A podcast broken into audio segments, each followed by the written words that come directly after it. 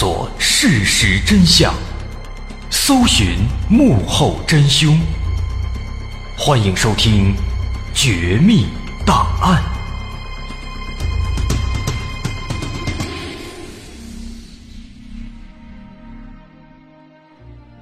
还原事实，探索真相。欢迎来到今天的《绝密档案》，我是大碗。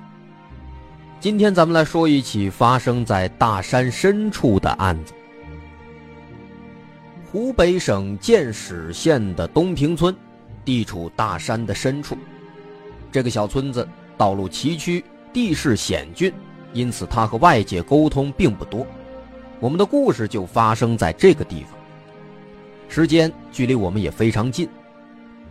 二零一五年十一月四号的早晨八点钟。这个小村子当中有一个林场，在这个林场里，早晨八点，到了吃早饭的时间了。但是工人们来到食堂之后，却发现平时给他们做饭的厨师陈大姐今天不在，那早饭自然也就没有了。林场的厨房里面是空无一人，陈大姐当天也没有请假，明明昨天晚上大伙一起还看电视呢。那今天怎么就不见了呢？林场职工们赶紧来到陈大姐的家里，但是陈大姐家并没有人，她家门紧闭，从外面上了锁，看起来应该是出门了。有人拨打了陈大姐的手机，但电话始终是关机状态。这个情况让大伙感到非常奇怪。如果说陈大姐是有事耽误了，在通常情况下。她都会安排其他人来给她代班做饭，但这次直接没人了，这不是他的风格。陈大姐这人虽然说脾气比较硬、比较直，但人还是很热情的，一直很负责任，在这上班六七年了，从来都没有出过差错。所以现在这个情况呢，让大伙感到非常意外。几个人又围着整个村子转了好几圈。但还是没有发现陈大姐的身影。于是有人提议：“咱们报警吧。”警方接到报案，不久之后也赶到了这个小村子里面。首先，他们来到了陈大姐的家里。陈大姐家距离林场直线距离最多只有一公里，从林场走到家里，一般也就只需要十几分钟的时间。况且中间这段路也不算是难走，所以陈大姐现在不见了，没有人会认为陈大姐半路可能遇到了什么意外。总不能说陈大姐半路迷路了，或者说不小心掉下悬崖了，这不太可能。陈大姐是土生土长的山里人，这可能性是微乎其微的。在陈大姐家的门上挂着一把锁，锁是锁住的。那由此看来，也就有两种可能性：要么他昨晚根本就没有回家，要么今天一大早他就离家外出了。于是，警方首先询问了周围的邻居，但是没有人在昨天晚上或者今天早晨见过陈大姐。只有一位邻居表示，今天早晨六点多，他出门的时候看了一眼，发现陈大姐家的门是锁住的。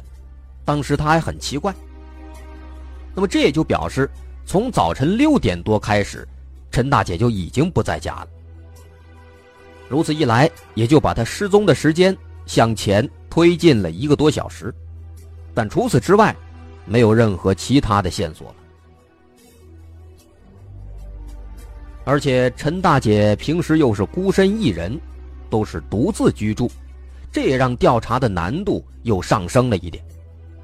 她早年丧夫，带着一双儿女是艰难度日。后来陈大姐的儿女都长大了，有了自己的家庭，她就只能开始一个人生活了。不过九年之前，陈大姐和同村的一个姓吴的单身汉，咱们叫他老吴，组成了一个新的家庭。不过生活了几年之后，两个人好像是性格不合，又分开了。但尽管如此。陈大姐失踪之后，老吴带着自己的儿子小吴，也还是积极的帮助寻找。毕竟，之前还一起生活过，有这份旧情嘛。所以，对于陈大姐的失踪，老吴当时对警方也提供了一种猜测，一种说法。老吴说，在不久之前，陈大姐被检查出肺部有肿瘤，当时他四处求医问药，但是结果非常不乐观。县里的医生说，陈大姐这个病啊，如果去武汉治疗，也不一定能够完全治好。后来，陈大姐东拼西凑。终于把这个肿瘤切除手术给做了，但是最终能否彻底康复还是一个未知数。那么陈大姐的身体情况，大伙儿是有目共睹的，而陈大姐自己似乎也是比较消极啊。当时出院之后，陈大姐没有再回到医院做过后续的检查和治疗，就这样一直扛到现在。所以说，在这个找人的过程当中，老吴父子呢就提供了这种说法。说有没有可能，是他一时想不开，走上了绝路呢？但是根据大伙的分析啊，说这种可能性应该是比较小的。你看啊，陈大姐家她家门紧锁，上班的林场也没有任何其他的这个异常情况。如果说陈大姐想不开要自杀，那为什么还要专门的把家门锁上去外面自杀呢？他多少也得留个遗书啊。同时，这陈大姐的儿子和女儿也表示说，母亲这身体虽然说是有这个病，但是她不可能自暴自弃，那不太可能自杀。看现在这情况，啊，手机关机，家里没人，门上锁了，儿女亲戚那儿呢也没有任何线索。这小山村地方又偏僻，说陈大姐独自一个人步行出门，这可能性是几乎为零的。那这些情况一步一步反馈过来，大伙就越来越感觉陈大姐恐怕已经凶多吉少了。警方推测，陈大姐呢，要么是遇害了，要么就是被拐卖了。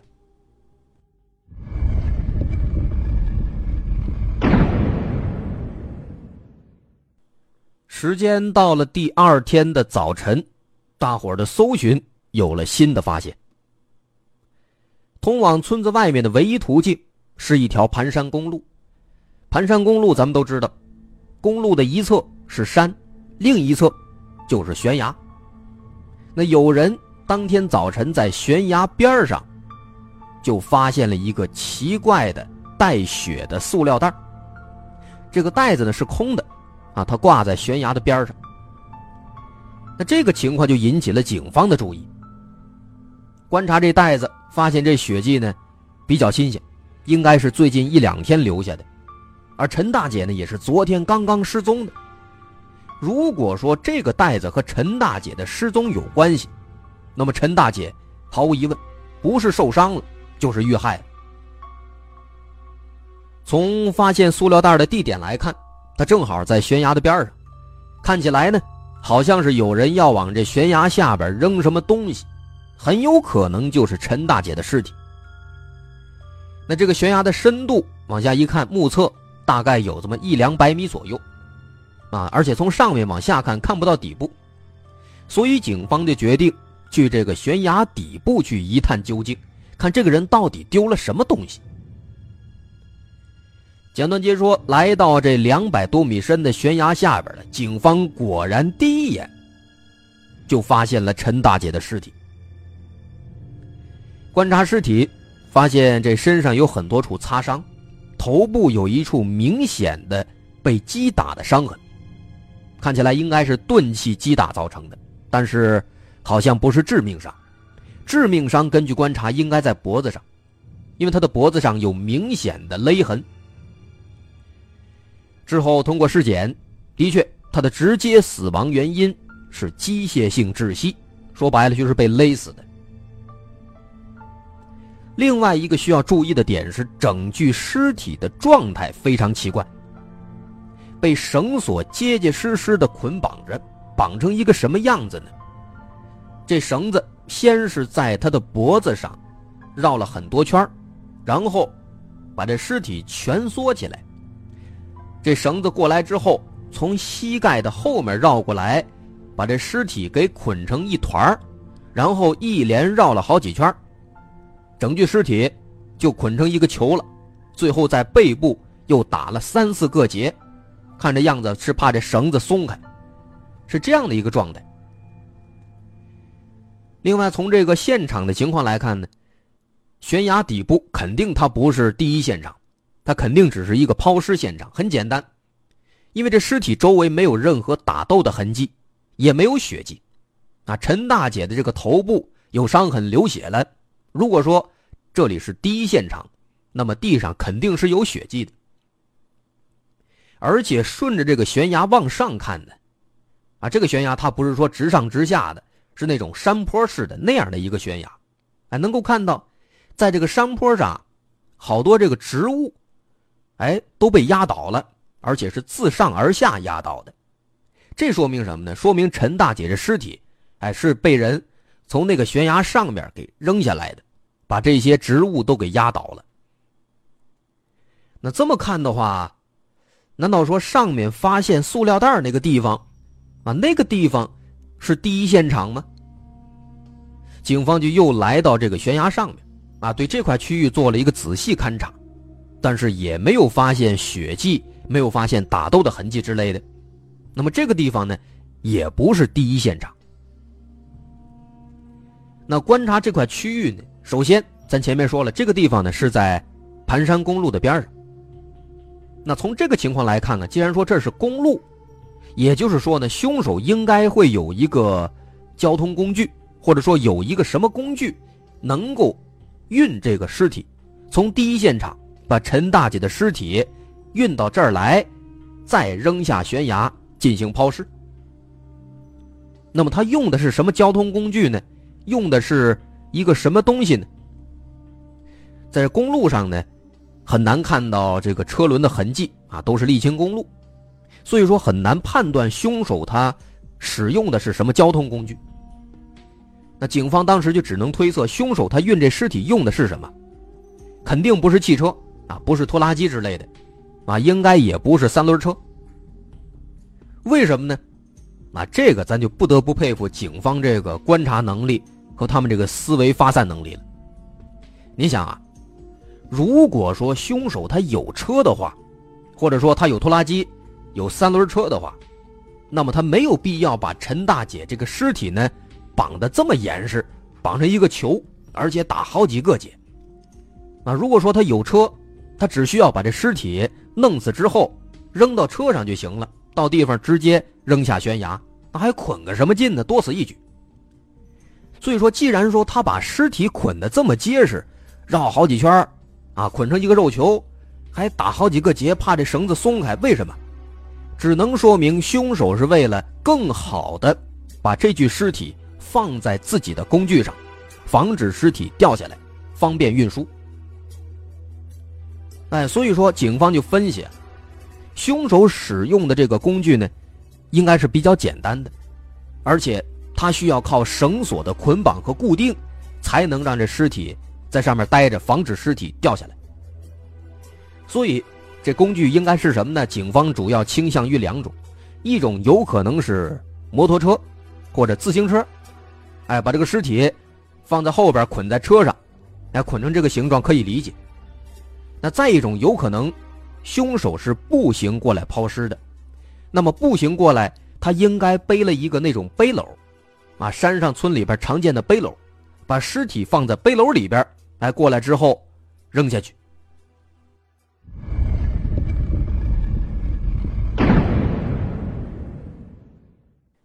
那现在这个尸体的发现，其实对于凶手呢，可以说已经有了一个大致的一个规划范围了。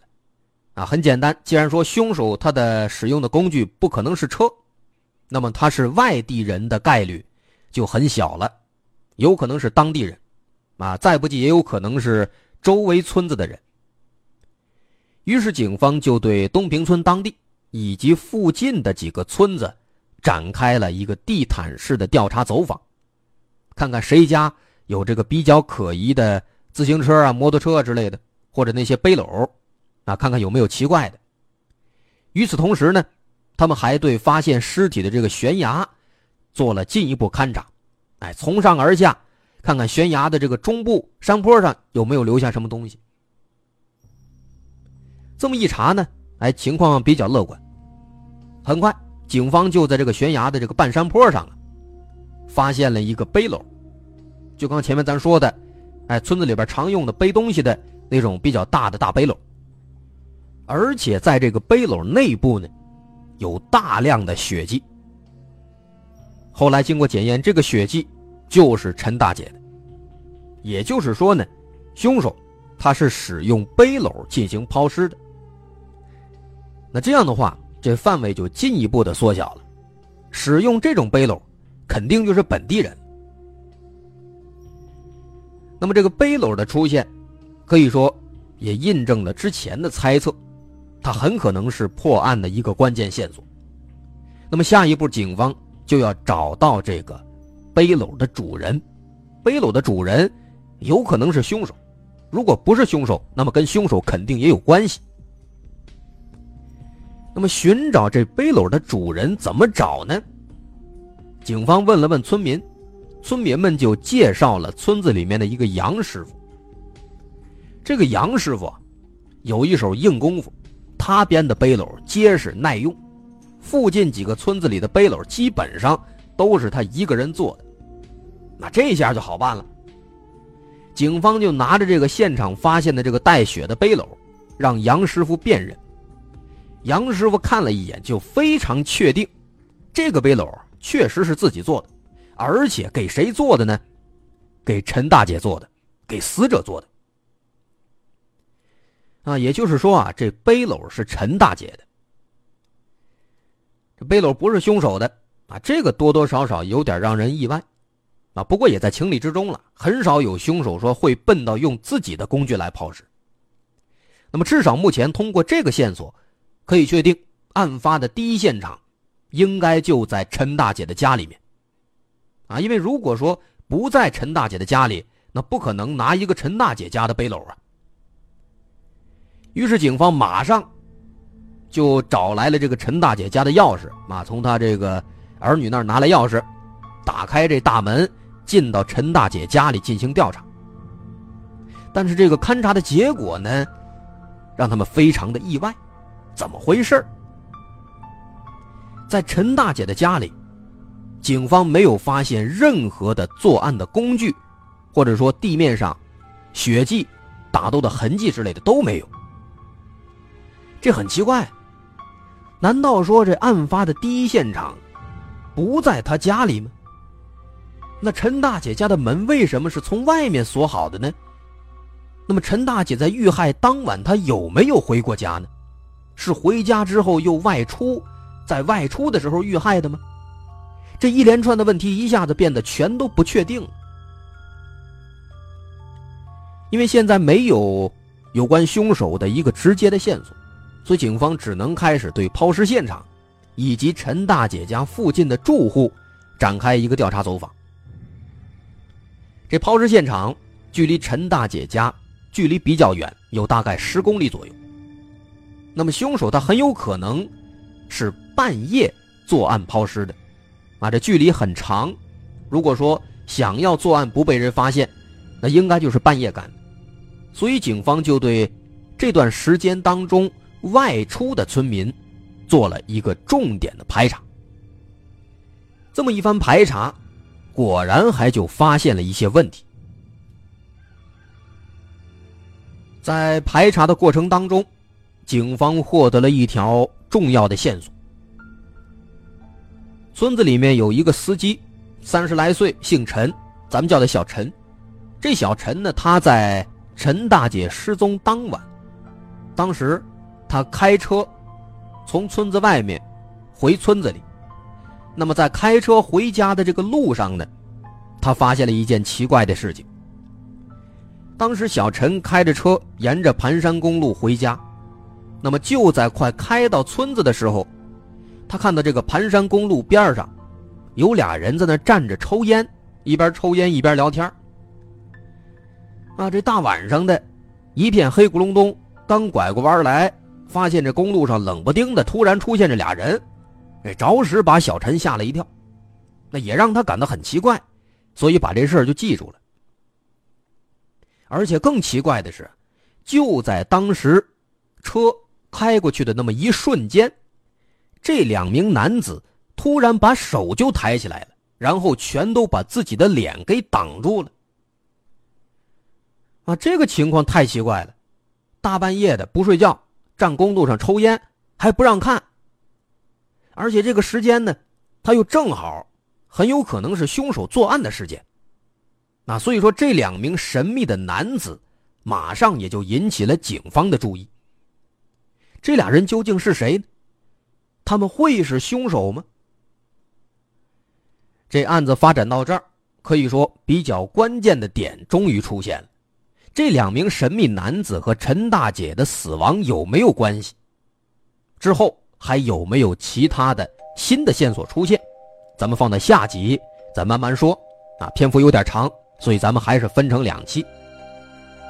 那么这集咱们就先说到这儿。我是大碗，如果您喜欢，可以关注我的微信公众号，在微信搜索“大碗说故事”，或者也可以关注微博，在微博搜索“超级酷的大碗文化”。好，咱们下集再继续说。